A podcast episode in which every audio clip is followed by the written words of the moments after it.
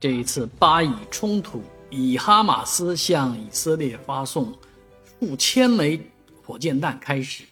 但是这个效果其实是不如啊这个哈马斯成员潜入以色列进行啊屠村啊暗杀啊这些事情显得更厉害。原因是啊以色列有铁穹系统。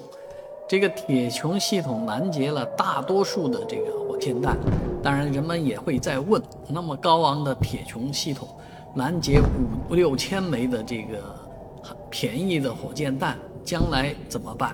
啊，其实这个铁穹系统呢，还是蛮聪明的一个系统啊。这个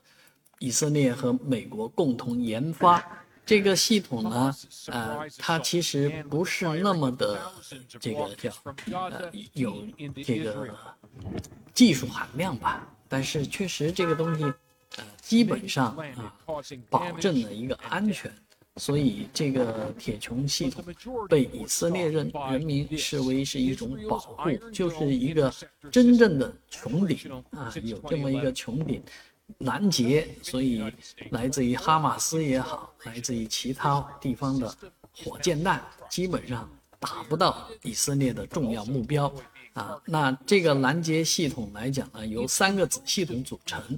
啊。首先是雷达，有雷达呢能够发现火箭的来袭方向、啊数量啊。然后有一个指挥系统。指挥系统来判断哪些火箭弹需要拦截，哪些不需要，因为毕竟这个铁穹系统还是蛮贵的。第三个系统就是火箭拦截火箭的，啊，拦截导弹呢其实是比那个火箭弹要贵很多的，啊，通常它有四到五个这样的阵地，每个阵地呢能发射二十来枚的火箭弹，那它用火箭群呢，啊，拦截，啊，用这种拦截导弹去拦截，啊，火箭群。啊，那有的放过去，有的呢就把它在空中炸毁。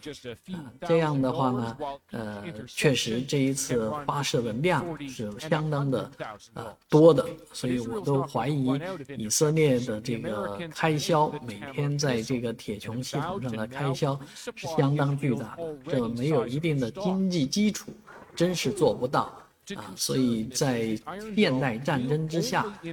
要跟游击队作战，确实啊，成本还是相当高的啊。当然，以色列